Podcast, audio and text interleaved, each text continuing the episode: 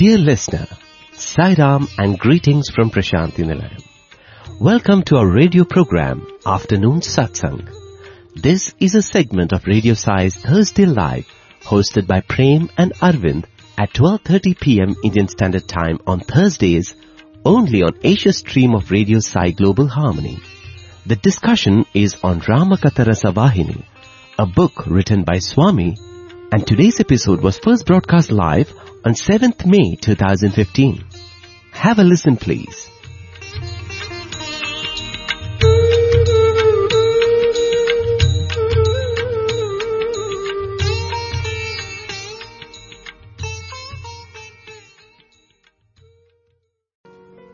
Om Shri Sai Ram. Dear listeners, this week afternoon satsang, we have the continuation of the sweet nectarous story of Lord Shri Rama as penned by our dear Swami, Sai Rama. And as always, we begin this satsang session on the Ramakatha Rasavahini by listening to the beautiful Ramanama, so that we get lost in that, so that our thoughts, our feelings, and our minds are completely saturated with this beautiful name and form, after which, along with Lord Hanuman, who is always present wherever the Ramakatha is sung, we shall proceed to delve into this sweet and divine story.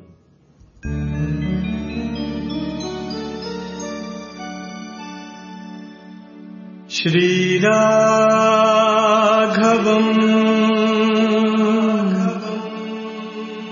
Dasharathatmajama Prame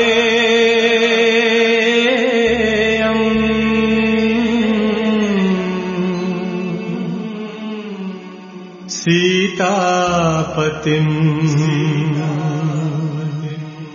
Raghukulanmaya Ratnadipam Ajanubhavum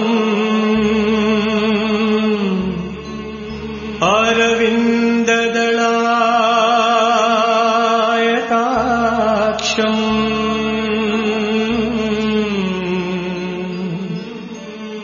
Ramam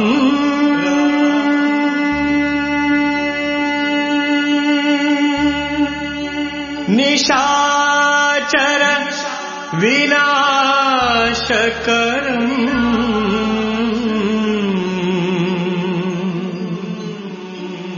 Namami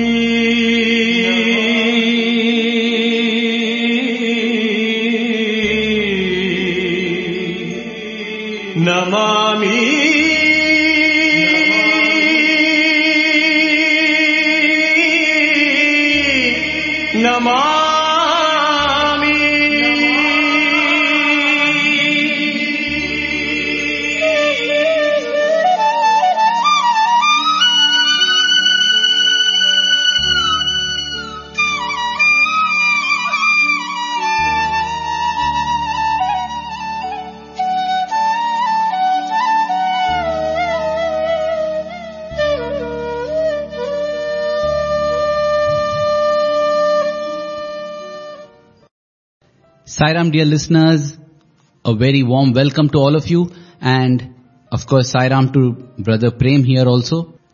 Last week when we did the Ramakatha Rasavahini, all those who joined us will be aware that we played out a small portion of a drama, a convocation drama that was staged in Bhagwan's presence. This was the part where Bharata meets with Rama. It is on that note we concluded. Before continuing today's discussion, maybe we can all come up to speed on what has happened so far. So Bharata has come along with the entire kingdom of Ayodhya in order to invite Lord Rama back to rule Ayodhya. That is his intention, that is his motivation.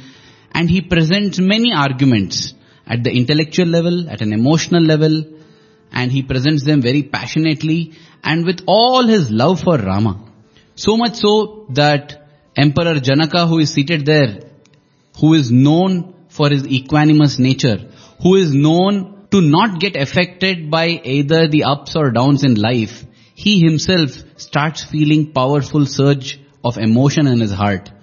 And he is called upon to mediate and judge whether Bharata's prema or love should win over Rama or whether Rama's dharma should win over Bharata. So it becomes a battle between dharma and prema. And the judgment that Emperor Janaka gives is that prema is always supreme and prema has to win. And that is when everyone becomes joyous. They are thrilled that Bharata has succeeded in his mission, that Lord Rama will now have to agree and concede defeat and therefore return to Ayodhya. But that is when Emperor Janaka puts in a disclaimer. He says that prema itself has its own dharma. Though prema is always the ultimate, prema also has its dharma. And prema's dharma lies in the happiness of the object of love.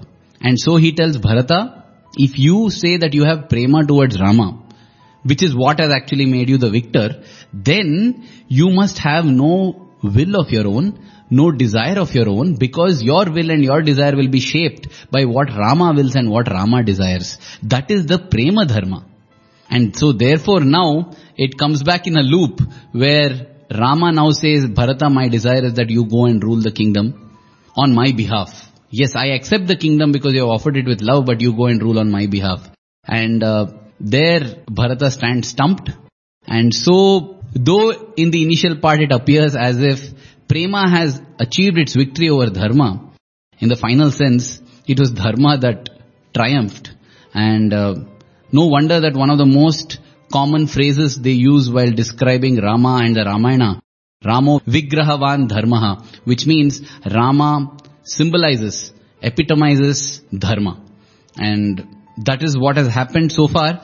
And Prem, so I thought today we can begin the discussion with exactly this battle between prema and dharma, where it seems that though prema is the ultimate, love is the ultimate, dharma wins over prema. Sairam Arvind and Sairam to all our listeners. Yes, it's a very interesting debate, and it's a debate uh, in the sense we would, as King Janaka said, in the end, love should win. And uh, in many ways, that's a very, very empowering thought, because love is something everybody is capable of. I think that's what even Swami would always say, that if there is one thing common in all of us, that is the ability to love. If somebody were to say that that is the only thing which will win at the end of the day, I think that's a very empowering thought. But in this, finally, you know, after all the battle, you concede defeat and you see your victory in that defeat. And uh, in a sense, that's the definition of devotion, where you lose yourself and you find your victory in that. I think that's the clinching thing, that when you lose, you know, if you're in a battle, if you're in an argument, if you're in a debate, when you lose, I think on the other side, you've lost your self-confidence, you're feeling a little low, mm-hmm. you're feeling that typical feelings which go with losing a battle. But I think when what dharma says is, it is definitely written on stone and nothing can be changed. But what devotion gives us is an ability to accept it with a very, very balanced mind. That even after what is apparently appearing like a loss, I think you come out as a victor at the end of it. Now, this is a very important point being made here. The point that though prema has lost to dharma, it cannot be said that prema has lost, because Bharata, after this, did not have the characteristics or the traits of a loser. As you said, he wasn't depressed, he wasn't dejected, he didn't feel a loss in morale and self-confidence. On the other hand, his self-confidence, self-esteem went on a high. He was happy, he was smiling, and the fact that he was doing something dearest to the one who is dearest to him, that gave him so much joy and strength to carry on. So in that sense, if we see, actually prema did not lose, because we call someone a loser by the traits or characteristics that he or she exhibits. If a person is exhibiting the traits of a winner, then how can we say he or she has lost? In this context, I am reminded, you know, of the day that recently we celebrated, the Sri Satsai Aradhana Mahotsavam. We had a satsang on why the Aradhana day is a Mahotsavam, a festival and not a day of mourning. Continuing with that same thought, if you see, Swami says that God has only one weakness, And the devotee has only one strength, and that is prayer. Prayer melts the heart of the Lord. And Swami says his heart is like butter. A little warmth is enough to melt it. And we have seen ample instances of this. For instance, if we take the nineteen sixty-three episode where Swami took on the paralytic stroke. For a week he suffered the stroke, and everybody, you know, who knew, who got to know that this has happened to Swami, their heart was bleeding for Swami. They were pleading to Swami, and they were putting in all their efforts, and nothing else mattered. Nobody else prayed anything for themselves. All their prayers became selfless, and the only prayer they had was, Swami, please, you should be alright. And within a week, Swami cured himself. And Swami, in a public discourse, acknowledged the prayers of the devotees, and he said that what has cured me today is, well, apparently these drops of water that I've sprinkled. But behind that, the actual force is the prayers of all the devotees that went on in one-pointed attention for so long. And that is not just one case, so many occasions, whether it be Swami taking on mumps or Swami taking on any other problems of the devotees, Swami always says that prayers from the devotees cures me. The way you have prayed, that is what has given me strength. Even when he had the hip operation, even when he had the eye operation, when he came out and first time spoke publicly to the students, that is what he said. He said that I have come out healthy not because of the operation but because of your prayers. I was just thinking, now if that is the case, then before the Mahasamadhi, when Swami was admitted to the hospital, the amount of prayer that went on, not only in Prasanthi Nilayam or India, across the globe, there were continuous bhajans, continuous Mrityunjaya mantra japa and what not. So much of prayer has gone on, and it just felt that such kind of prayer can melt stone, can change universes. Personally, I just felt that this intensity of prayer and this quantum of prayer possibly has never occurred on this kind of united and mass scale ever before in the Satya Sai avatar. But guess what? That just was not enough. Again, it looked like what is written on stone is written on stone, and no amount of prema, that is devotion, can ever change that. It appeared like another defeat for prema, right? Very true. I think many of us went through that emotion at that time. A feeling of being absolutely weak. You know, because as you said, we always say that prayer is our greatest strength. And at that point you said that, you know, what is the point? I mean, I, as you said, I think even as individuals, each one of us, many of us felt that way, that Swami, we have not prayed like this for anything else. You know, forget getting an object from you, get, forget getting uh, close to you, getting proximity to you. But we have not prayed for anything the way we prayed. You know, for those few moments, it took away all our confidence in ourselves and in our prayers. I think that's the most dangerous thing for a devotee. But that's where I think even when we had the discussion about dharma, Swami very often says that dharma has many layers. The dharma which you adorn on yourself based on the desha-kala paristhiti, that is the situation you're in, the role that you play in life and that particular place where you live. Because that is one type of dharma. But the ultimate dharma, Swami would often say, is Atma Dharma. I think that ability to accept that final dharma comes only with absolute devotion. I think when Swami says Atma Dharma, it cannot be anything different from that dharma which comes from, you know, the purest feeling in your heart, which is selfless love. So I think as a devotee to be able to accept that dharma with all your love, that itself is a sign of you moving towards Atma Dharma. I think, uh, you know, where all your choices, all your idea of what is good, what is wrong is given up at the end of the day. So in a sense, this kind of uh, situation is expected in a devotee's life. In the case of Bharata, and uh, you know, can't help but going back to it, we celebrated Ishwarama Day yesterday, we, we could do the International Mother's Day is this Sunday.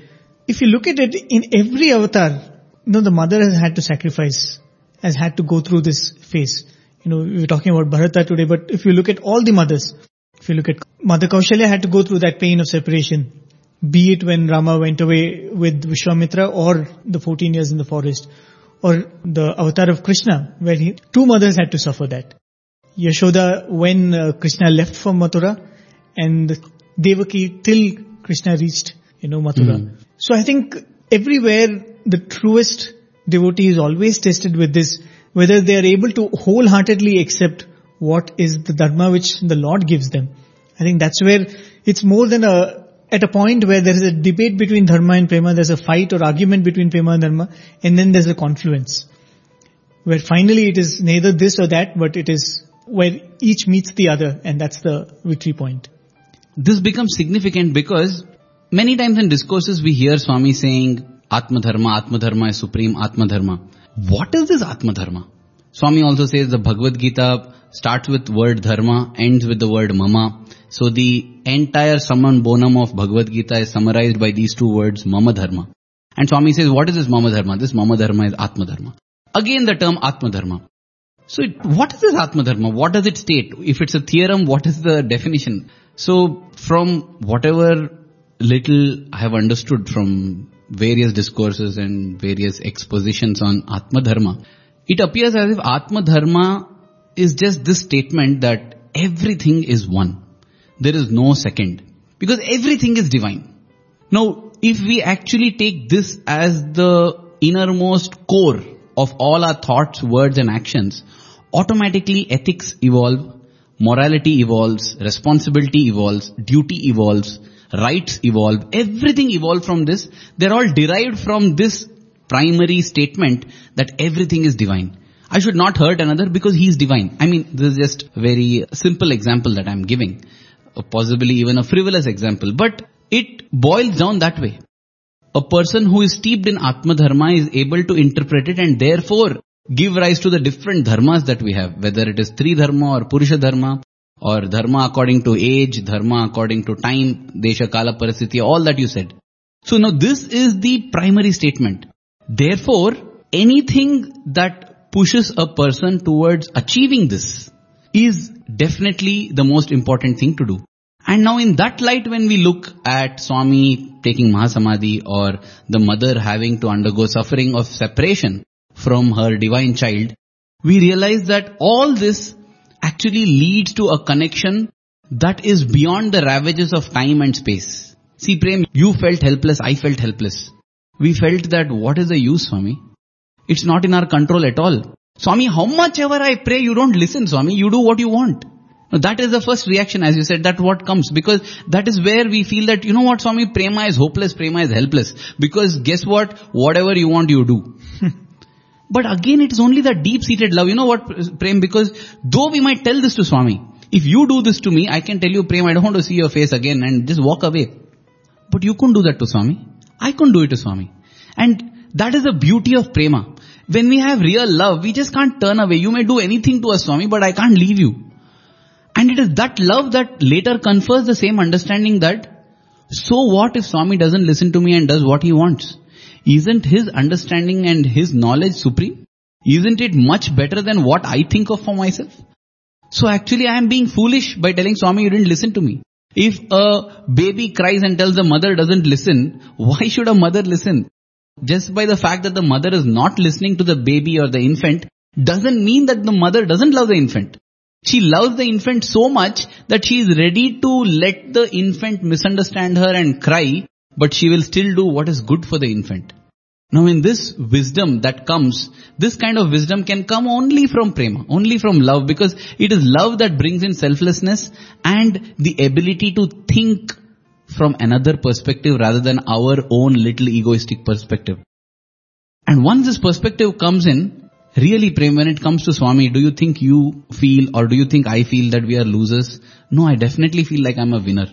So though on the Mahasamadhi day it might have appeared as if prema lost, I really don't feel like a loser. I feel I have won Swami in such a manner. Now no other Aradhana day, as we were discussing, no other Aradhana day can take away this kind of connect.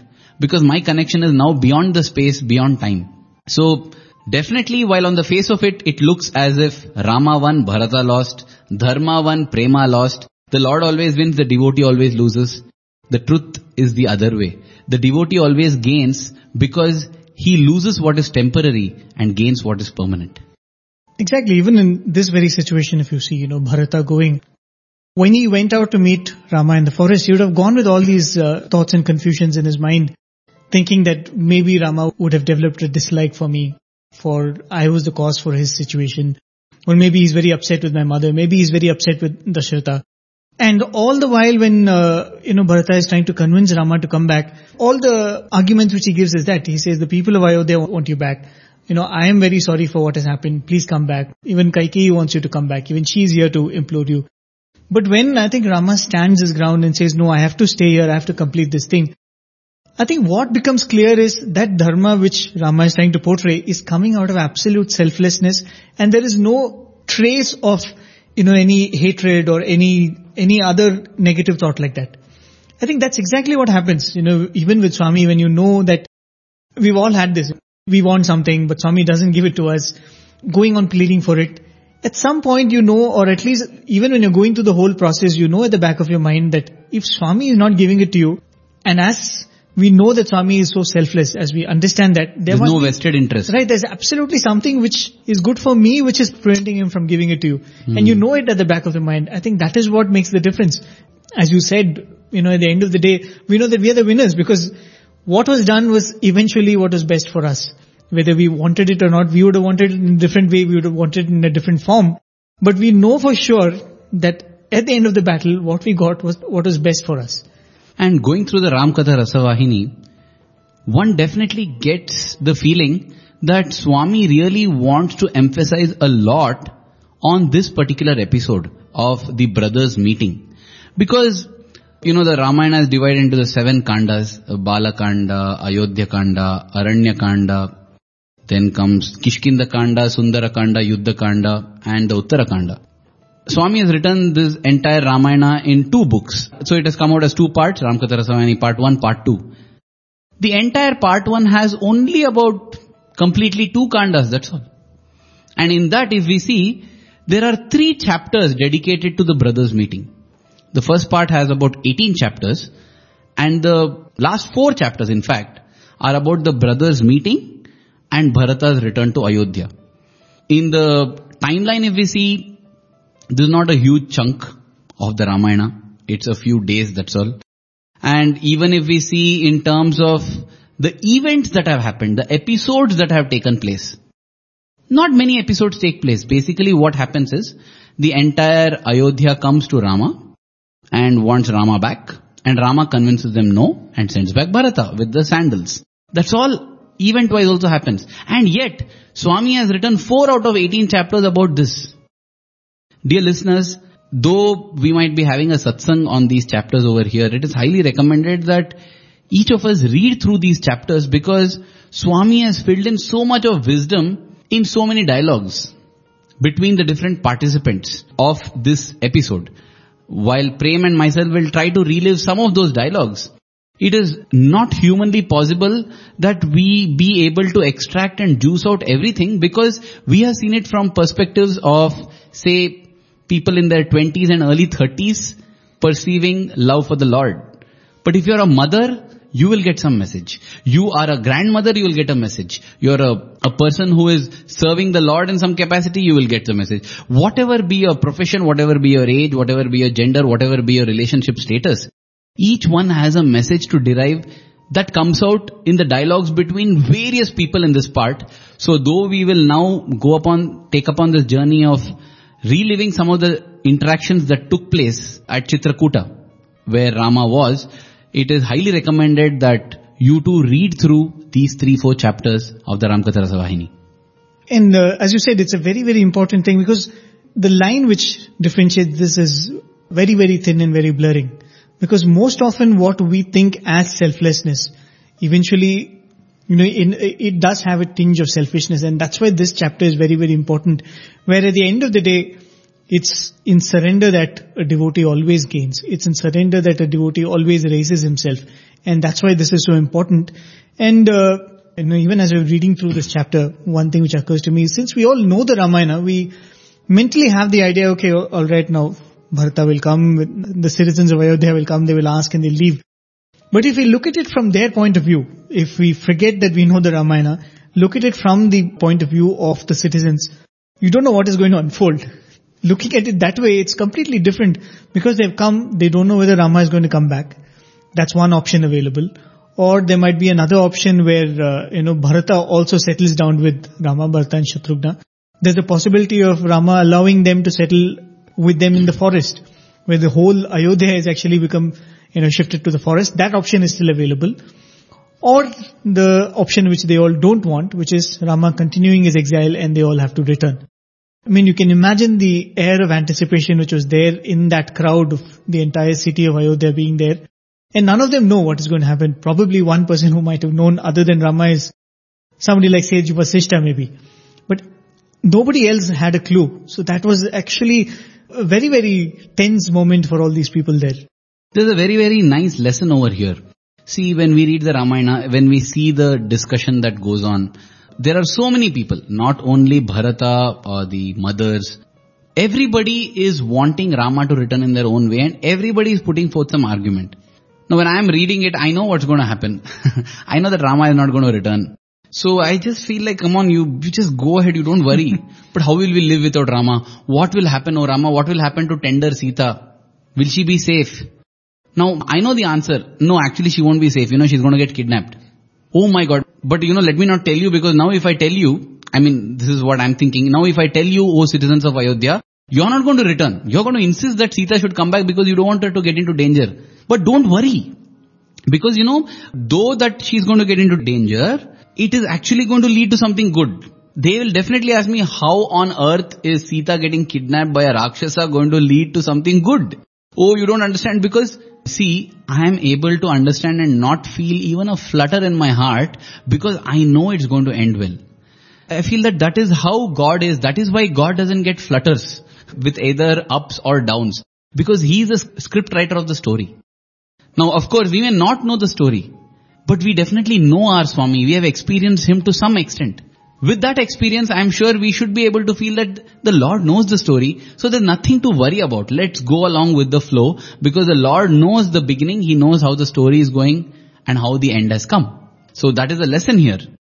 Now last week when we were hearing this drama clip being played, one doubt that could have possibly arisen in the hearts of the listeners and ours also is, now where did this Emperor Janaka suddenly appear from?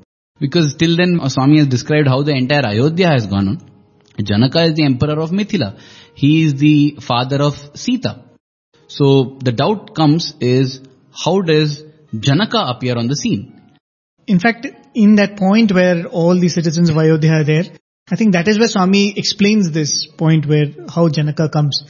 Apparently when Dasharatha's demise happens, Vasishta actually sends a message to Mithila, to Janaka about this, you know, uh, mishap which has occurred, and then there he is kind of informed as uh, in-law of the royal family. And immediately after Janaka receives this message, he starts there with his wife and proceeds towards Ayodhya. But by then the, this whole event has happened where Bharata has come back and all the citizens of Ayodhya plan to go towards the forest. Yeah, Janaka is updated about right. This exile. Yeah, he goes there and sees an empty city and then he realizes that this is what has happened. So he, you know, follows the footsteps of this entire entourage and then joins them in the forest. So that's how even uh, Janaka and his queen Sunayana, right, there in the scene.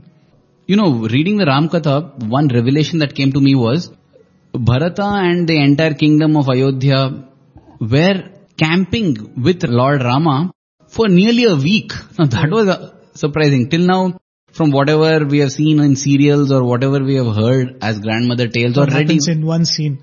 Ha, even in the Amar Chitrakuta when we read, it's just a small portion. So it is amazing to know that they were there for nearly a week. So right, what happens? Right, exactly. That's why I was saying that so much of anticipation was there. It was not just that few moments they come, they meet Rama and Rama says, no, you go mm. back and they go back. I mean, there was a period, one week is a long time and I'm sure many of them would have kind of thought that they're going to stay back here. I mean, probably Rama has accepted that, that we can live around him. When Rama told them to go back, they must have felt how we would feel when Swami says the Kodai trip is over, you know. But the difference is, once the Kodai trip is over, you know that Swami is returning. Okay, but uh, still there is a kind of sorrow because in Kodaikanal or any of these places when Swami takes you, Swami creates things in such a manner that you feel Swami is all yours. He belongs to you. You're there with him for breakfast, lunch and dinner. You're there throughout the day with him. And now all that will go back once he comes to Prasanthi Nilayam because that's the official headquarters and his office work will begin and that's it. Swami is there of course, but he's no longer your own Swami. That in itself is enough to cause pangs of sorrow and separation in many of us as we are leaving, as we are departing from such a trip. In fact, one of the most soul-stirring songs, that Dil Yahi Kehta Hai Ma, was composed for such an occasion when they were leaving Kodaikanal. How can we forget the memories that you have given us here, O Mother? Our heart will always long that we live with you forever. So imagine when that itself can cause pangs of separation. Not that we are not going to be with Swami, but the fact that Swami will not be available to us full, because once we go back there, he's back to administration and other things. How much more must have been the pangs when uh, after this one week, when Rama says, you go back and I'm not coming back. It's like Swami saying, go back to Prasanthi Nilayam, I'm going to stay in Kodaikanal. As you said, it must have been a very, very intense one week for all the people. And as you said, King Janaka also comes here, and uh, according to the Ramakatha Rasavahini, it's somewhere on the fourth day or something that they are able to catch up and actually reach. King Janaka and Sunayana are able to, with their retinue, are able to catch up and reach Bharata and his entire Ayodhya city. In the meanwhile, some things have happened. Of course, Bharata has tried to convince Rama. But one more beautiful thing Swami mentions here. I mean, he again reiterates the fact, and he again clears all the charges that we press against Mother Kaikeyi. I think that we shall take up after a little break. So, dear listeners, don't go away anywhere. Some very nice, beautiful episodes at the Chitrakuta are going to unravel themselves after this little break. Shri Ram,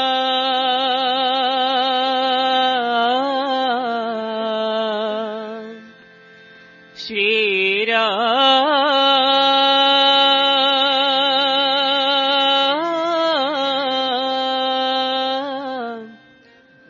Shri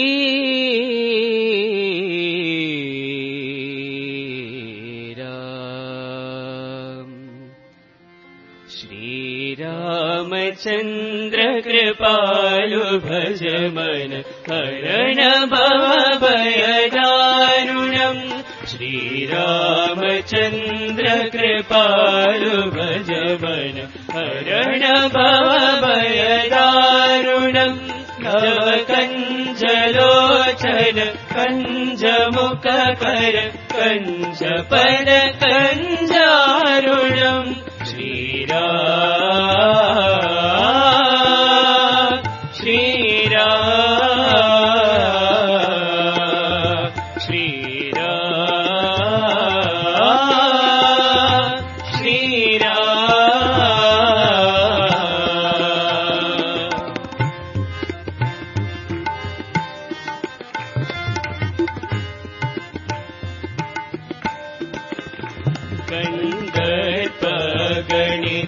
Amit छविन नील नीरज सुंदरम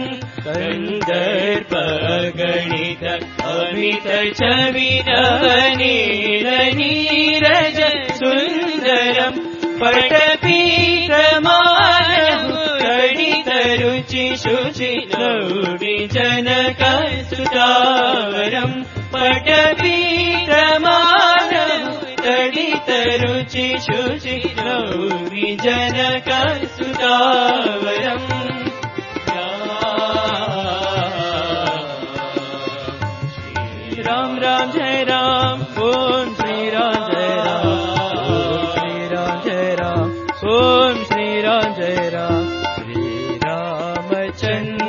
कृपालु भज मन हरण भव भय दारुणं नव कंजलोचन कंज मुख कंज पद कंजारुणं श्री राम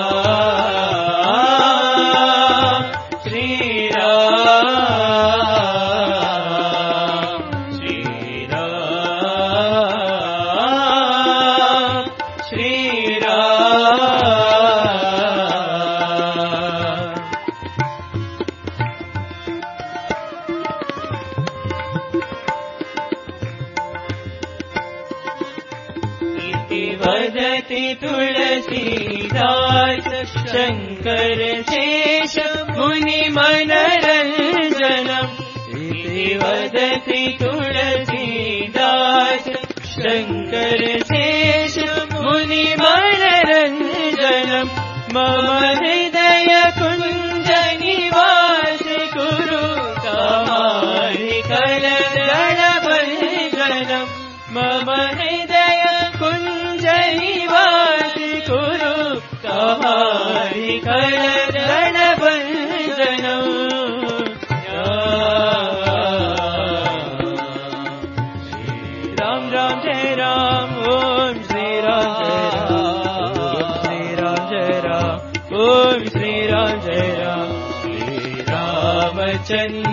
कृपालु भजमन अरण भवभय दारुणं नवकञ्जलोचन कञ्जमुखय कञ्जपद कञ्जारुणं Shriram Shriram Shriram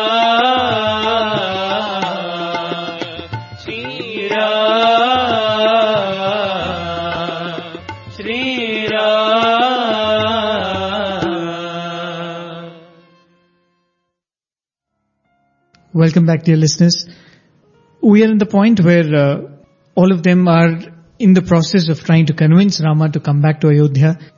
And uh, we were talking about the feeling of uh, anticipation which is there in the last moment. What twist is going to happen? I can't but recollect one thing, what happened to one of our seniors. Mm-hmm. And uh, this is another aspect of when we spoke about, you know, what are our wishes and then finally accepting God's wish. One thing which Swami would often encourage is, it is not wrong to have your own opinions and likes and dislikes. But Swami would encourage that you put it forth to Swami. You open yourself. Don't have hidden choices and then tell Swami that, Swami, whatever you say is okay for me. Swami would encourage that you tell Swami what you want. Tell Swami what are your choices. And then be prepared to accept what Swami's will is. Okay, there was this boy whom uh, after his completion of M B A, Swami asked him, what do you want to do? And uh, this boy said, Swami, I would like to teach in Swami's university. I've always fancied being a teacher. So Swami said, very good, very good. You know, you want to be a teacher. Then Swami said, uh, what are your parents saying? So this boy said, Swami, my father is not very happy with me staying back. Hmm. He wants me to come back to Hyderabad, where this boy was from, and he wants me to take up a job there. So then Swami said, then how will you stay back here? So this boy said, Swami, if you convince my father, then he will accept. Swami said, then definitely call them, I'll speak to them. Okay. And uh, this boy is overjoyed. He called his parents. I think the very next day after they came, Swami called them for an interview. So his mother, father and this boy. Then Swami looks at his father and Swami asks him, so what do you want your son to do? So he, his father also put forth his desire very directly. He said, Swami, I would be happy if he comes back and takes up a job in Hyderabad. Swami said, yes, yes, very good. He has to come back to Hyderabad and take up a job and take care of all of you. Swami said, my blessings are there. In fact, I know a lot of companies in Hyderabad. I'll get him a job if he wants. And this boy was sitting there, Swami, this is turning tables. I mean, you were supposed to take my side and convince mm. my father. And that's it. You know, in that interview, Swami said, no, you go back, take up a job and take care of your parents. And needless to say, that boy very, very gracefully accepted it, because he said, at the end of the day, you want Swami to choose the course of your life. And uh, that opportunity was any day greater than you making a choice and Swami blessing your choice. And uh, that's why I'm saying that, you know, I can imagine the way he felt at that time when Swami, you know, because that plan was already made. Even when Swami said, call your father, I will try convincing him. Now this incident again, you know, highlights the beauty that prema or devotion does. Instead of making it a resignation, it makes it a grateful acceptance. It is love for God that changes our resignation into an acceptance of gratitude. That change is what creates magic in our life. Just imagine if we are grateful and we accept whatever that comes in our life. We will never know sorrow, we will never know disillusionment, we will never get agitated. Because we are grateful for whatever is coming, because it is being gifted to us by Swami. This kind of attitude can come only with prema, only with love. And that is why I feel, though things about dharma are written in stone, things can't be changed, prema is the ultimate victor, because irrespective of what you write, O Lord, I am going to celebrate that. So therefore, there is nothing like a defeat for prema. There is nothing like disillusionment. There is nothing like discouragement. There is nothing like sorrow for prema. Because prema celebrates everything that is given to it by its premi. Very true. You know, I mean, completely aside, I went and saw a play once. Mm-hmm. You know, this play, it's a very famous play. I forgot the name of the play. It's actually one of those plays which has been staged the maximum number of times the world over. Okay. Okay, so before I went to the play, I just got the title of the play and I uh, went and read in the internet what is the play about. Mm. It is supposed to be a very serious thriller. Mm. Okay, I don't know the name, I don't remember the, the name of the play now. It's supposed to be a thriller. Basically, a murder happens and how it is, a man gets uh, implicated in it without having done anything and how he sorts the whole thing. Mm. That's the whole story. It's a novel and it's been staged. But when I went and saw the play, it was staged live. They had made a complete comedy out of it. Okay. So if you look at it, the script was fixed. They did not move away from the script. You know, the characters were fixed. The script was fixed. But they'd done an absolutely creative thing where there were only four actors in the whole play playing about thirty-five, forty roles. Oh my God. Hmm. So you can imagine the scope for creativity and the scope for comedy. They had done a brilliant and splendid job. But you know, similarly, I feel... They, they changed a, right, a melodrama into right, a they comedy. They changed a thriller melodrama into a complete comedy. And, you know, that's what I think is an option which is available. You know, dharma is, as you said, it's written on stone. But I think... How we take it. You know, it. how you take it, you know, prema gives you that opportunity. The devotion gives you an opportunity to make a song, you know, only the chords in dharma could be maybe the chords. Maybe I mean, dharma is in the song. The chords right, that you play right, can exactly. change the mood. You can either sing it in a minor scale or you can sing it in a major scale. I think that's what nice, nice, devotion very nice can example. do to it. Right. Hmm.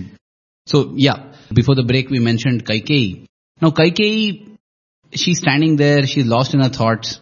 You know, many times, many devotees also have had this experience where Swami has told them to do something and when they do exactly as Swami has said, things seem to be going very wrong. And they wonder as to, yes, of course, I did what Swami told.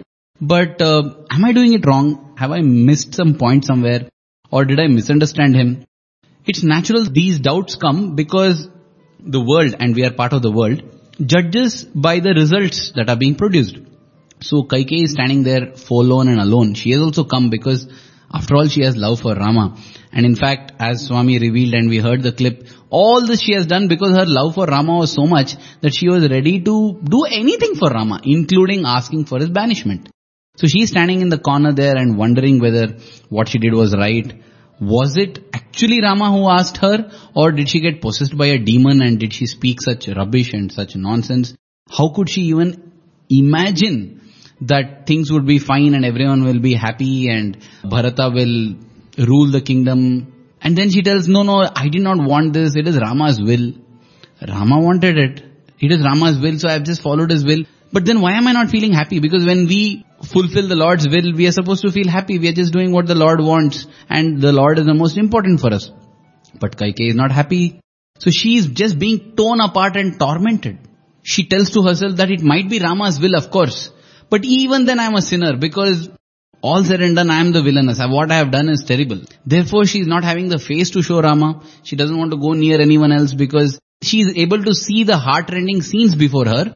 And she knows that the cause for all of that is herself. You know, knowing the truth that Rama is the one who has actually told Kaikeyi to do this. If we wonder, you know, if we think a little deep as to why is Kaikeyi feeling this then? She has done exactly what Rama wanted and yet she is feeling responsible for all the pain. I think that is the final trace of ego that makes us feel like this, Prem, because even though Swami tells us to do something, when we do it and it comes out in quotes, successful in worldly terms, we feel very happy and thrilled. Though we may say it's all Swami's grace, the joy is there because you know what? Somewhere in the corner of our heart, maybe uh, uh, for a better devotee than me, it'll be somewhere in the corner of our heart. But for a person like me, all over my heart, I just feel, you know what? I did what Swami wanted and I'm thrilled. That feeling of ego that I did is still there. That is the same cause for why I feel sad when I do exactly what Swami has told me to do and things go wrong, in quotes. Because I'm feeling that I messed up, I did wrong. Again, the feeling of doership and I-ness is there. And uh, not as a judgment, because my salutations to Mother Kaikeyi, she's at least a billion times nobler than me. But it appears as if this sorrow that she is undergoing can have possibly only that single cause. That she still has some sense of doership left in her. And that is why she feels that I have been the cause for all this sorrow. How can I show my face to Rama? With such feeling, she's standing and crying. Now, though this little fault is there, Rama is the ocean of mercy, ocean of compassion, ocean of love. He himself approaches Mother Kaikeyi. Right, because you know, in this whole thing, I think that is what would have caused the confusion. Because one thing is, she's repentant and uh, maybe nobody other than herself and Rama knows the whole truth, what has conspired between the two of them. But after reaching the presence of Rama, Rama is still not given her an opportunity to have an audience with him.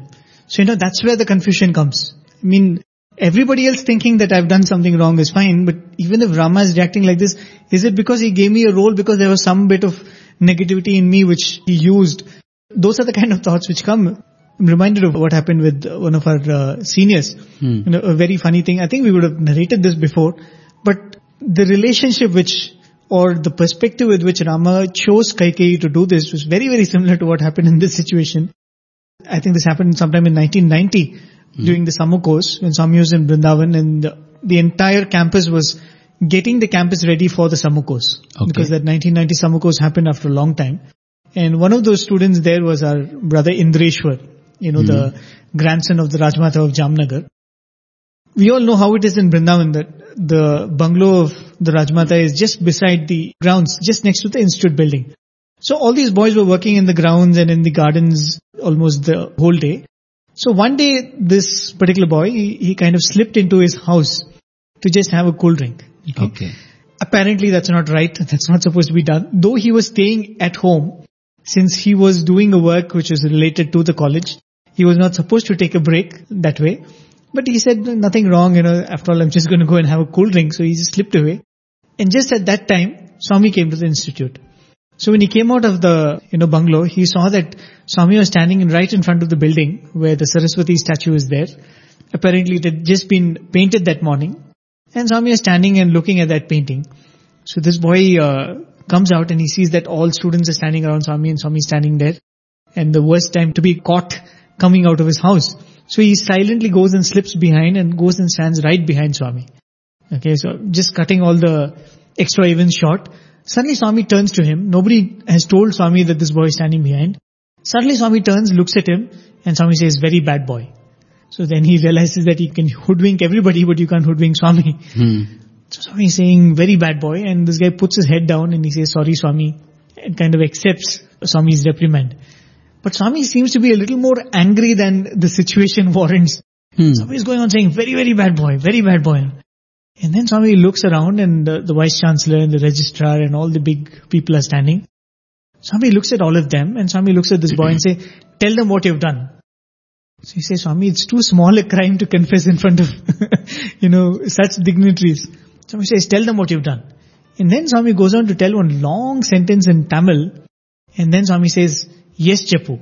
So he says, Swami, I don't know what I'm confessing to. You're telling it in Tamil. I can't understand a word of what you're saying. But Swami repeated it two or three times and Swami said, yes, Chappu. So he figured out that whatever is he's being blamed of, he's not supposed to know it. All that he's supposed to understand is yes, Chappu. He has to say yes. He has to say yes. So he said, okay, Swami, yes. And then Swami explained what he told in Tamil.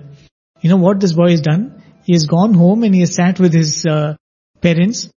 And apparently, you know, a lot of guests were coming. So Swami was accommodating guests in different places. You know, there was a guest room in the university. There were some rooms in the ashram. So Swami was kind of allotting the rooms to different guests. So Swami said this boy sat with Colonel Joga Rao and made a list of all those guests who have pretty daughters so that they can be accommodated in the guest room in his bungalow. Okay. And this boy said, Swami, this is the most atrocious thing you can tell. You know, how would I ever have the guts to do that? And why would anybody sit with me and discuss such a thing? And Swami was very serious. Swami said, see, this boy is doing such a thing. And then Swami stormed out of that place. And then you can imagine the warden, the principal and the registrar and the vice chancellor. Everybody was giving him a dirty stare and walking away. He said, first of all, this is so atrocious that Swami is accusing me of such a thing. And it's even more atrocious that these people are believing Swami that, you know, I could have done such a thing. So then, you know, he goes back and he tells all his uh, family that this is what happened, and everybody have a hearty laugh because they know that this is a uh, joke. You know, nice prank that Swami's played. But then what happens is, you know, he goes back and he sees that Swami's not looking at him. Swami's not talking to him. And it appears like Swami is dead serious about what he has accused and him of. And Swami believes what he has accused him of. Right. And he's like, Swami, this is unfair. I've not done anything like this. So one day when he's going back home, he sees that uh, a white Maruti drives in, and he looks there, it's Colonel Joga Rao. And Colonel Joga Rao comes up to him and he says, yeah, yeah, Indreshwar, you're here. Actually, I wanted to know, I heard that you also have a guest house. Mm-hmm. So I was looking to accommodate a few guests, so I wanted to discuss about it. Oh, okay, the okay. moment Colonel Joga Rao said this, he realized that this is what Swami is hinting. So that day Colonel Joga Rao was not present? He was not there. Oh, okay. Okay, and it struck him that this is what Swami is hinting, and Swami apparently did not want any of those Samako's guests to be accommodated in his house. And that was what Swami was indirectly hinting at to him, so that it will reach his family and they will react accordingly when this you proposal, know, comes, proposal comes. So immediately he realized, and the first thing he knew was, I'm not supposed to be involved in this. So he tells Joga Rao that, you know, the elders are inside, sir, you can go and talk to them. I have no say in these matters. And when Colonel Joga Rao goes and meets the family members, they get the clue. This is what Swami was hinting at. And they very politely refuse. And in all this, Swami is not talking to Indreshwar. Typically the same situation, which this was the very reason I was thinking of this incident.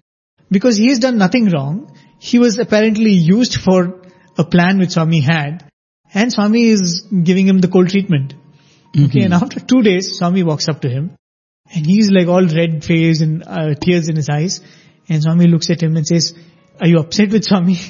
He said, no Swami, I thought you were upset with me. And uh, then Swami tells him, let's see, this is what I wanted and that is why I used you. And then very sweetly Swami says, apna hai to kuch bhi kar sakta hai na. He said, see, when you are mine, I can do anything with you. That is why I used you. And I think this is the very, very same emotion with which Rama would have approached her that time. He said, because mother, I take full ownership of you. I know that you are mine. You will never misunderstand me. I know that I can use you for the worst of my plans. You know, the whole world might look down upon you, but you will be ready to be party in my plan. And that is why I used you, because I own you. And that is the feeling with which, you know, Rama would have approached mother and told her that, you know, nothing to worry. Absolutely, you've been a perfect player in my whole, whole plan. How beautiful it is, you know, all of us feel that we depend on God. How wonderful it is to be a person on whom the Lord can depend on. And Mother Kaikeyi was one such blessed soul. And uh, as you narrated, her feeling is such that when Rama comes to her, she actually falls at his feet, begging pardon and saying that there is nothing wrong. I might be elder in age, but I am much, much, much insignificant compared to you in magnanimity, in love, in dharma, in everything. You are the epitome of everything that is good. So there is nothing wrong. There is no sin that's going to accrue to you. If at all anything, the sin that I have committed can get washed off by me falling at your feet. At that time, Lord Rama echoes the same and sentiments that Swami so beautifully echoed to Indreshwar. He says, Mother, please, please don't do this. It is your love for me. You know, Swami writes it clearly in the Ramakatha Rasavahini, where Rama confesses and says, you know, it is because of the sacrifice that you have done that I am able to, you know, fulfill my will. It is divine will. It is my will because I have taken birth for a purpose. The advent is with a reason. I have to fulfill that purpose. And if not for you, there is no way that I could have done this. And therefore, O Mother, you are in some ways singly responsible for the success of my mission. So therefore, please don't cry.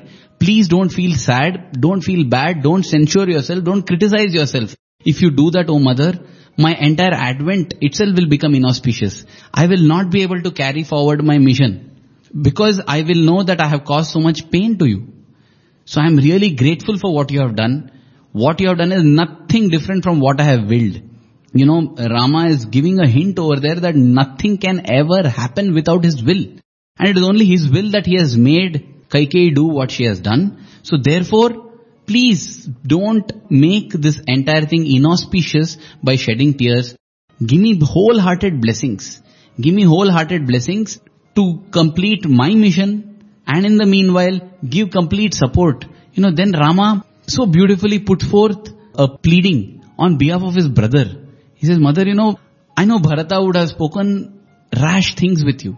He would have spoken those rashly because of a double blow that took place, a double whammy. That is, one, he lost father, and second is his love for me, and he felt that he lost me. Now, because of that, when a person is in great grief, he speaks things that are beyond his control, that he has no idea about. And that is why he spoke all that he has spoken. So please, mother, forgive Bharata also and embrace him with your heart. You know, when he speaks in such a manner, Kaikeyi is feeling so light. She feels happy. She feels thrilled. She knows that she is redeemed and that her Rama still loves her.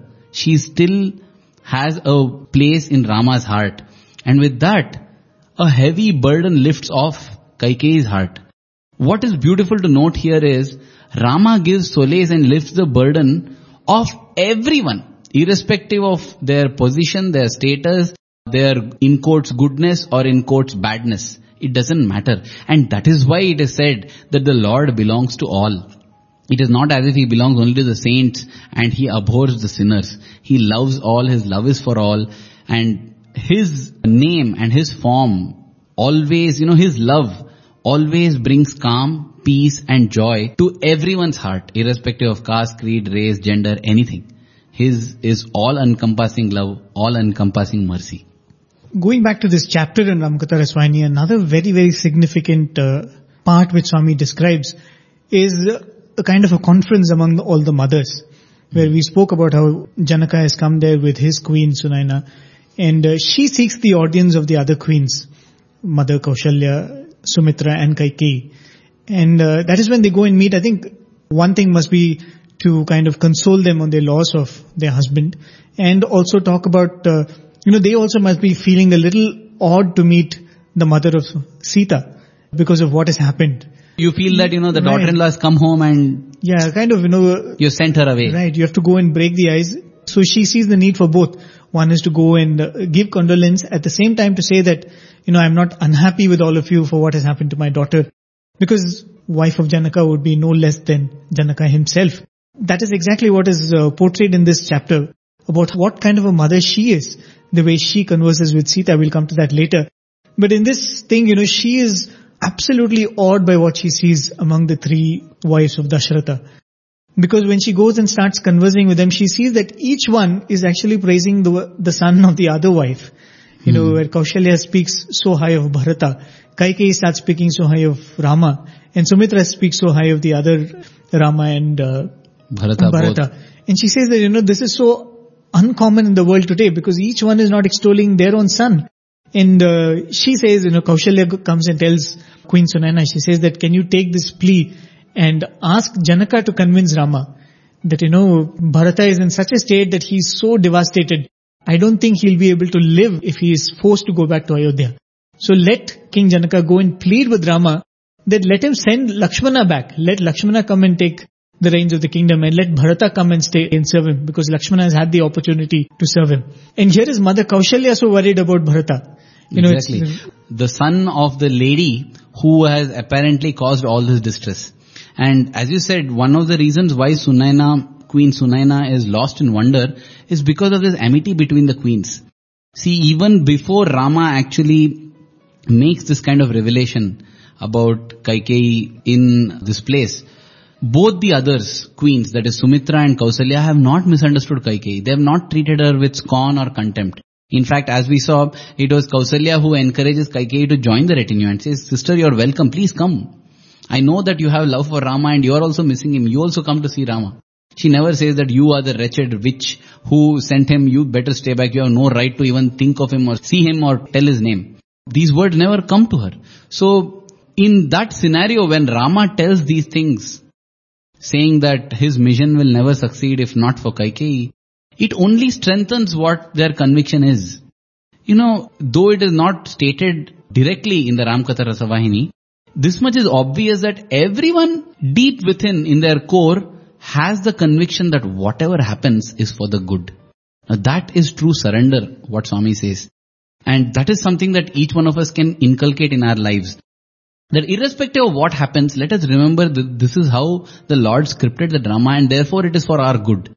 And therefore let us be joyous and peaceful every moment of our life, because every moment of our life is being scripted by the Lord. And that is the feeling with which everybody there is living. And that is why Queen Sunayana is wonderstruck. And uh, she, as you said, consoles the queen saying that, you know, you don't have to feel sorry for Sita. You don't have to feel uh, bad for her. I'm fine. I know what has happened is totally fine. But in spite of that, she is a mother after all, and therefore she goes to see Sita And when she sees Sita, Swami writes that she is just struck dumb in admiration and in awe. She sees how Sita is living. She is confused. She wonders whether this is my daughter Sita or is she Parvati, goddess Parvati who has set out to win the heart of Lord Shiva. Right. You know, that's the story of Parvati being the daughter of Himavan, who is supposed to be a very, very powerful king. But she gives up everything in pursuit of trying to win the hand of Lord Shiva. She becomes a sadhvi, and that's what Queen Sunayana feels. That moment she sees Sita, she feels that, you know, is this really my daughter? Because is she that one who is cared and pampered and, you know, taken care of? But here, so easily she is taken to this life of sacrifice. That's exactly what Parvati does. Right. She gives up everything just for the sake of Shiva. And now Sunayana is seeing that her own daughter has given up everything just for the sake of Rama. And therefore, you know, she goes to Sita and she says, you may be my daughter, but you know, just like, you know, the Ganga flows between two banks, you are that crystal clear redeeming stream that flows between two families, two kingdoms, that is Ayodhya and Mithila.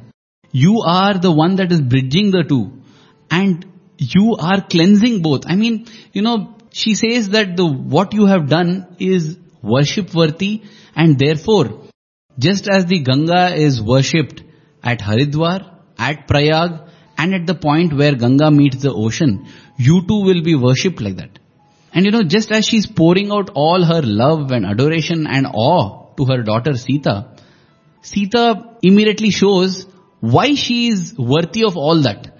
Because the only statement she tells her mother is, Mother, why are you making all these comparisons? There is no time for all this. I have to go. I have to see how my Lord is. You know, even at such moment, Sita has no time to think of herself. Her thoughts are only about Rama. So she is saying that, Mother, you know, stop all this because let me go and serve my Lord.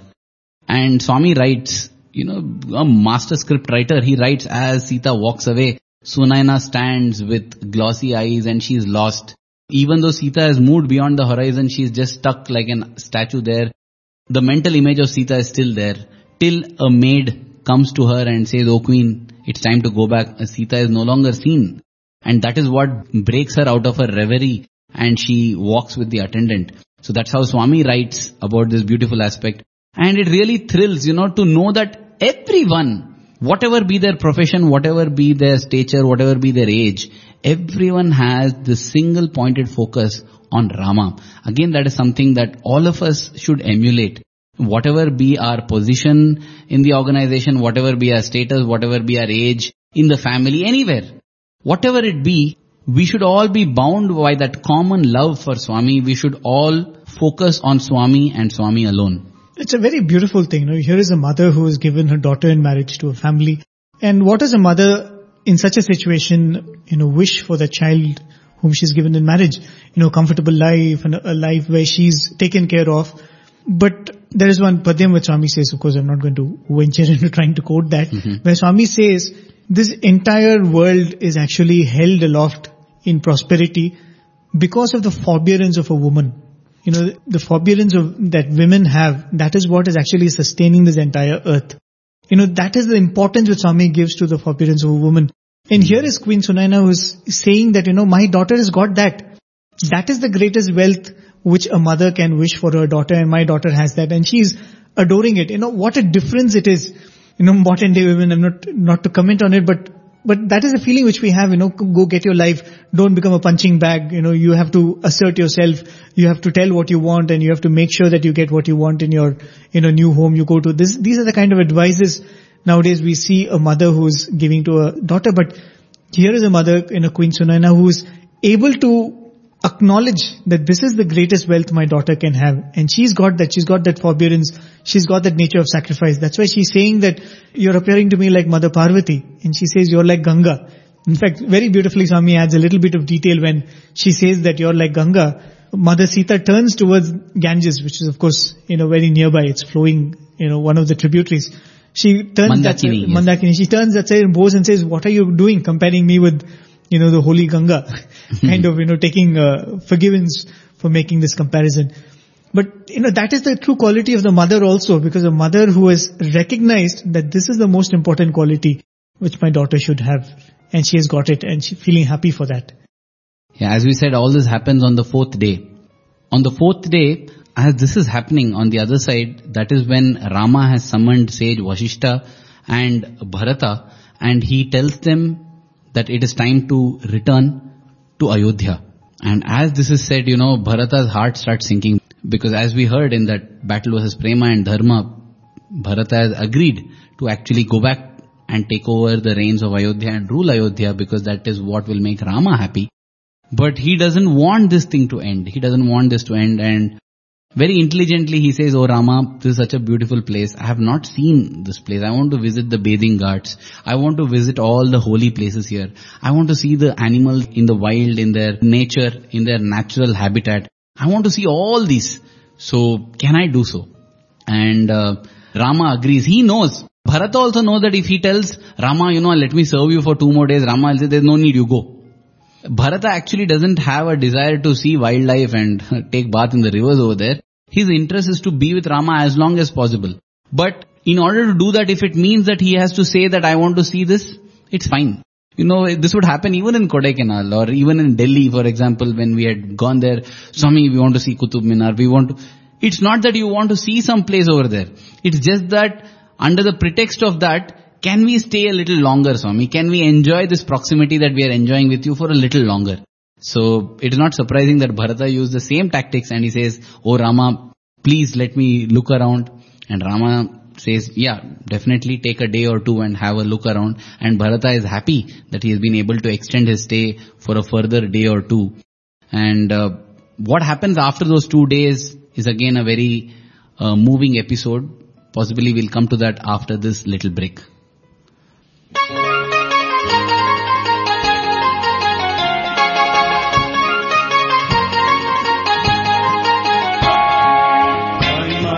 सब चिल्लाए राम नाम तेरे होठों पे ना, लेकिन तो ये मन चैन तब पाए जब सुनने के वाणी से श्री राम शरणम मम, श्री राम शरणम मम, श्री राम शरणम मम, साई राम शरणम मम.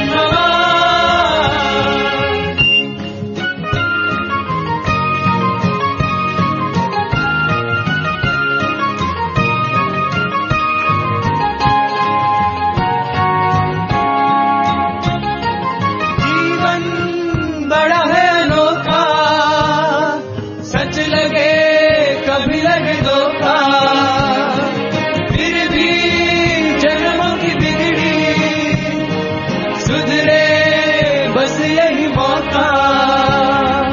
किसी ना की शरण हो जा, हाय मानधन सब चिल्लाए राम नाम तेरे होठों पे ना, लेकिन कोई मन चैन तब पाए जब तू हृदय के वाणी से कहे श्री राम शरणम मम, श्री राम शरणम मम.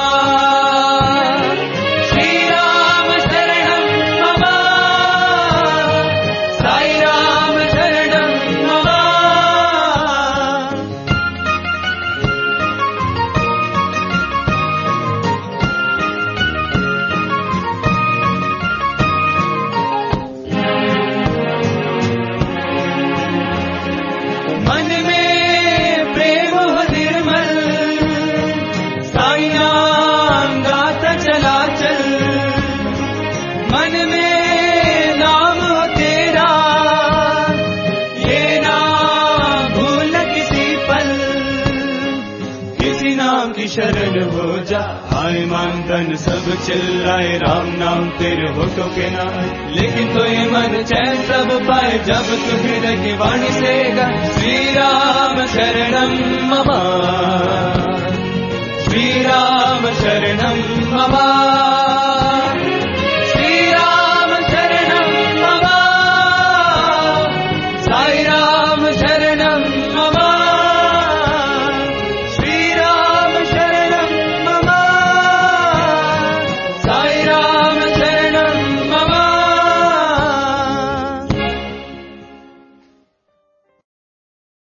Welcome back, dear listeners. We are in that point where eventually Bharata has to face that decision which Rama is going to make now. And it's interesting, you know, the many, many options which Bharata places in front of Rama. And as you said, one of the things which he says is, let me stay for two more days and, you know, look around. It's almost like postponing the decision. But, you know, the many arguments which Bharata places in front of Rama, he says that you go back and rule. I will take the vanvas for thirteen years. That's one thing which he says. The other thing is he says that, you know, Lakshmana has served you. Let Lakshmana and Shatrugna go back and I will serve you in the place of Lakshmana. The other option is you and Sita go back. We three brothers will serve the, uh, what, the exile thing. Or we'll all go back, you know, you rule. And I think that's what Kaikeyi says, that, you know, we'll you do come a complete back and, reset. Right. You know, what has happened has happened. Let's go back and, you know, Mother Kaikeyi is taking back her two boons and uh, we all can go back as though nothing has happened. But for everything, Rama has an, an argument. He says that, no, this is not how it should be. The father's word has to be kept. And I think in a sense where Dasharatha is passing on has actually helped Rama to stick on to this resolve. He says, because we have given the word to the father and it is our duty, yours and mine, to stick to it. This is where I feel, you know, Rama differs from any one of us, because if I put myself in Rama's place and uh, if everyone's saying that, okay, let's all forget, let's do a complete reset, all of us want it, was a mistake and yeah, all's well that ends well, I think I would have returned back, you know. But that is the difference, you know, because uh, there's a difference between a, a normal person and a person who is aware of divine destiny. You see, if uh, we might hear in Swami's discourse that the ultimate goal in life is only finding Lord within. All other things don't matter. Don't chase money, don't chase relationships, don't chase a career, don't chase power, don't chase any of that, because none of that matter. So we wholeheartedly agree. But by the side, if we feel that, you know what, actually I'm not chasing money, but money is coming, so why not take it? It's cool. That's what we feel. I'm not chasing a relationship, but it's just coming by. So why not accept it? Fine. Swami, do you have any problem if I take? Swami says, no, I have no problem. Don't chase it. Nah, but it's just coming. Yeah, take it.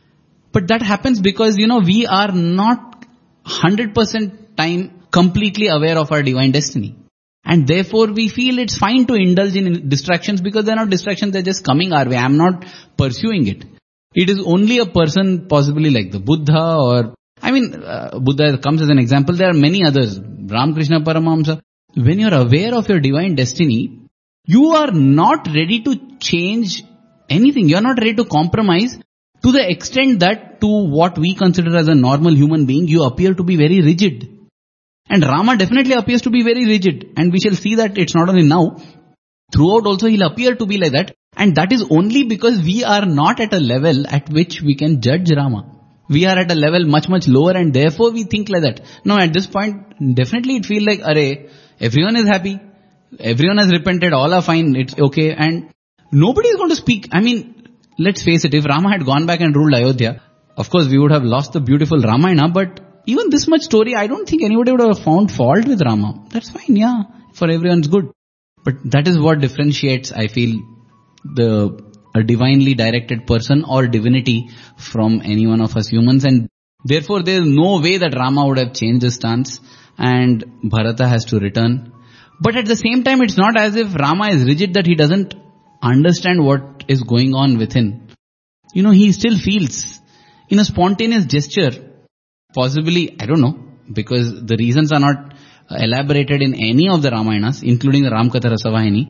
But Swami definitely writes that spontaneously Rama just calls out to Bharata and offers his sandals to him. The way it is spontaneous, it just feels that Rama knows he has trudged the entire distance barefoot, so he knows what it means to walk. Bharata has also trudged the entire distance barefoot because he wants to undergo what Rama went through.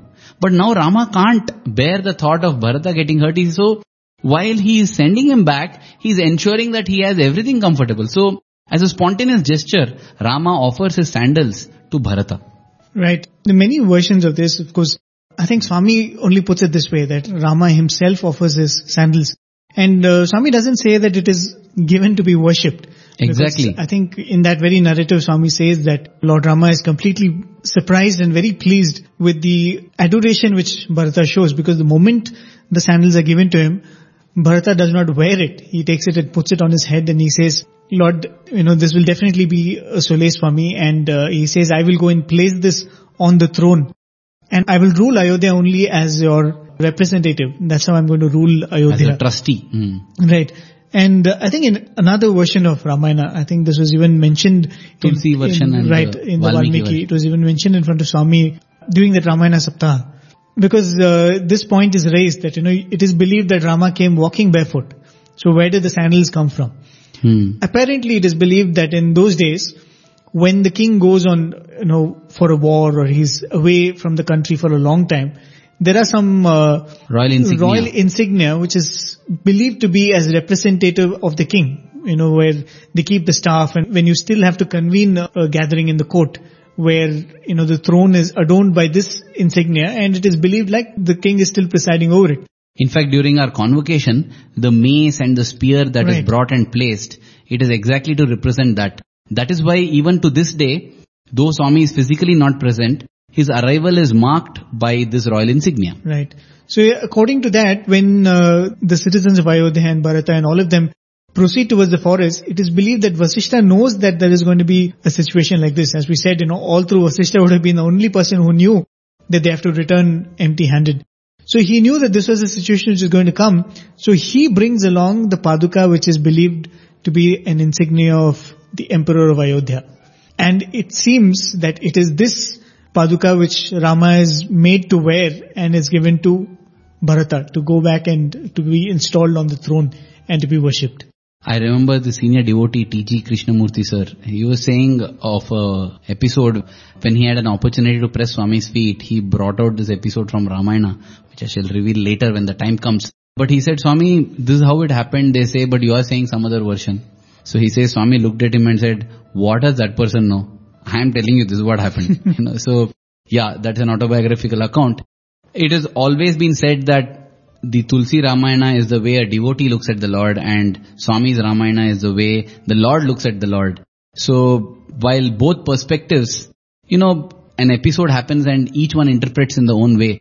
So, while uh, the Tulsi Ramayana and Valmiki Ramayana states the version that you just now stated about this insignia being brought and being offered, because that is written with a devotee's perspective. What a devotee will write is what he wishes to offer to the Lord. But as Swami writes, it is always, you know, Swami always thinks of the devotees. I remember, you know, when you show photographs to devotees, you know, I had many opportunities to show Swami's photographs to devotees and a few opportunities to show photographs to Swami. I'm just saying the difference, you know. When you show devotees, you show them this is a crowd, this is a pan shot, this is how Kulvanthal looks. They are not interested. How was Swami? Was he smiling? How was it? And his close-up, his abhayasa, that is what the devotees wish to see.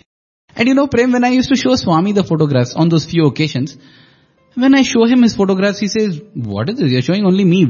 Show me something else. I mean, it, for Swami, it was as if what's great in showing my face to me. He would be interested in seeing how the hall is decorated, how the devotees are, how they are being fed, how they are sitting, you know, how the Narayan Seva is going on. Everything concerned to the devotee. So it is so beautiful to see that the devotee is always thinking of the Lord, and therefore the Tulsi Ramayana version has this. And the Lord is always thinking of the devotee, and therefore here in Swami's version it is Rama gives to Bharata. So beautiful it is. So now, instead of getting into a debate as to what is the thing that actually happened, I feel we should appreciate the beauty in both the episodes and take the lessons and insights from them.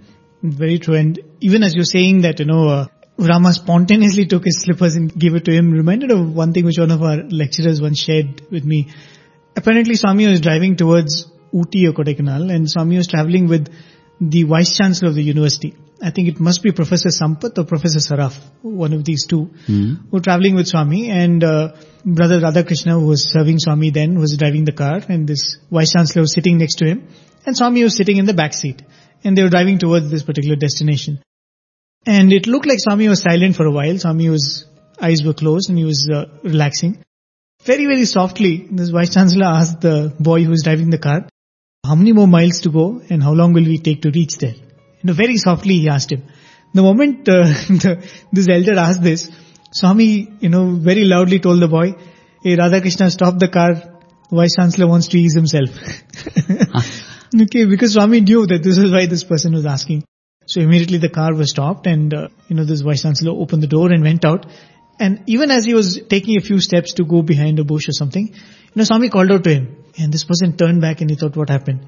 So when he came up to Swami, you know, Swami bent down and picked up his sandals and gave it to him. Swami was holding wow. his hand. Swami said, there'll be stones and, huh. and there'll be stones and thorns there. Where this and go? And immediately, you wow. know, this, you can imagine this devotee just broke down. Literally, when Swami writes there that Rama removed his sandals and gave it to Bharata, definitely it was not meant to be with the idea that it will be worshipped. He would have definitely thought that, you know, this mad fellow, he'll be thinking of me and going all the way back to Ayodhya. He will not even bother about, you know, his own welfare. Let him at least take this and let him wear this and go. And, you know, that is definitely would have been the emotion with which Rama would have done this. In divine romance, the Lord never learns, the devotee never learns. The Lord never learns that though he might be offering it for the devotee to use, the devotee is going to go and worship it. You know, how many times when Swami used to give a safari piece, he gives five hundred rupees or something and says, go get stitched. We go get stitched, but that five hundred rupees we treasure and keep and say, this is Swami's gift. So, absolutely, but the, right. One more thing I remember is, I think one of the devotees who had spent some particular amount of money for the Dasharatha celebrations, Swami was very insistent that he should take the money. And he said, no Swami, I mean, all the money I have is what you've given it to me. Why are you giving me separately for the expenses incurred? Uh. So Swami said, no, no, you have to take. So apparently, first time Swami gave him money in cash, he took the money and went and deposited it in the trust. So Swami came to know, came to know in quotes from the authorities that this person has come and deposited the money. So Swami again called him inside the interview room and told him, no, no, you have to take it, you've spent, you have to take it. So Swami tore a check and gave it to him. Swami signed a check and gave it to him.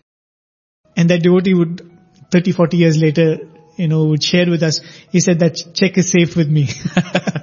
Obviously, what is did, did Swami expect that the devotee will do with that check? Yes, so the Lord never learns, he right, continues absolutely. to give, the devotee never learns, he continues to cherish. But that is what makes the story of the Lord and the devotee so beautiful. Dear listeners, we hope that you have enjoyed the Ramakatha Rasavahini. We will continue next week from Bharata's journey back towards Ayodhya. We offer this entire segment with all gratitude at the lotus feet of our beloved Swami, who is always present by our side, within us, listening to us and inspiring us to speak whatever we speak. Our gratitude also to Lord Hanuman for being ever present whenever and wherever the Ram Katha is sung. We now conclude with this little song.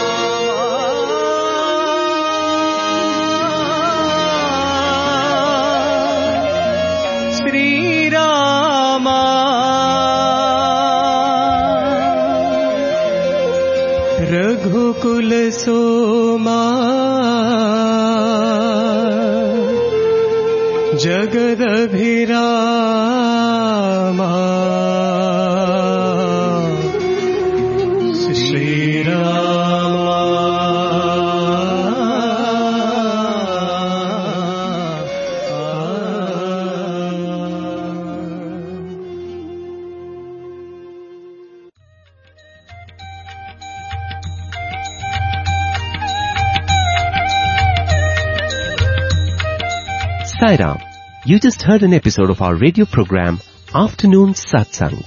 This was a segment of Radio Sai's Thursday Live, hosted by Prem and Arvind at twelve thirty p.m. Indian Standard Time on Thursdays only on Asia Stream of Radio Sai Global Harmony. The discussion was on Ramakatha Rasavahini, a book written by Swami, and today's episode was first broadcast live on seventh May twenty fifteen. Dear listener, we hope you liked this program. As always, you can send us your feedback to listener at radiosai dot org. You could also WhatsApp us your feedback to this number, nine three nine three two five eight two five eight. Thank you and Sai Ram.